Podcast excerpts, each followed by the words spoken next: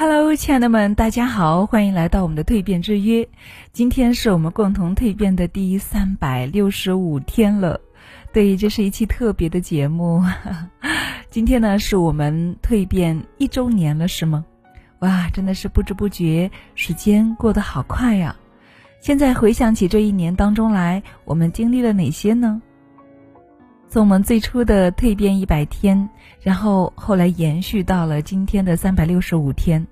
虽然有时候每天分享一点点内容，也不知道该分享些什么，或者有时候觉得分享的内容不一定能够对大家有帮助，但是还是坚持下来了。所以啊，不管怎么样，只要继续再坚持就是好的，是吗？还有，亲爱的你，你还在听吗？你还在继续打卡跟进吗？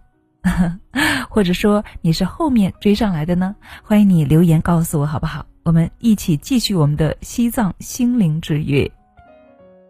好了，那开始我们今天的分享。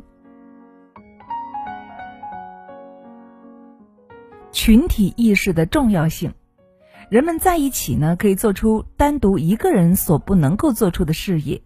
智慧双手力量结合在一起，几乎是万能的。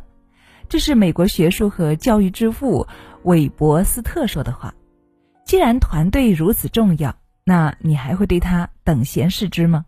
不如从现在起就积极的培养起自己的团队精神，积极融入到团队当中去。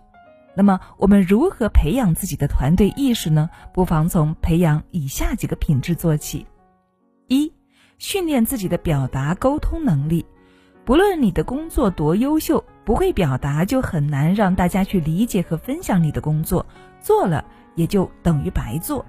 虽然行动比表达来得更实际，但如果你有好的想法，就要让别人尽快的了解，为团体做贡献，就不要怕别人知道。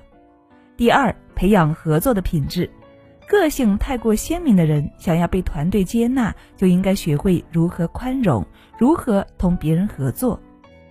在与人协作的过程中，要学会信任，学会沟通，懂得迁就，懂得尊重，而不是戴着有色眼镜，时刻的苛责他人的不足。第三，不要逃避责任。不要逃避的含义在于，不要因为不是一个人的任务，就能不干就不干，能躲避就躲避。成功不是等来的，成绩啊也不是躲避来的。混在人群中，能够躲一天睡一天的人，就算能够融入团队，相信啊这也不会是个强大的团队。所以啊，要培养自己的团队意识，也要做一个团队中的积极之人。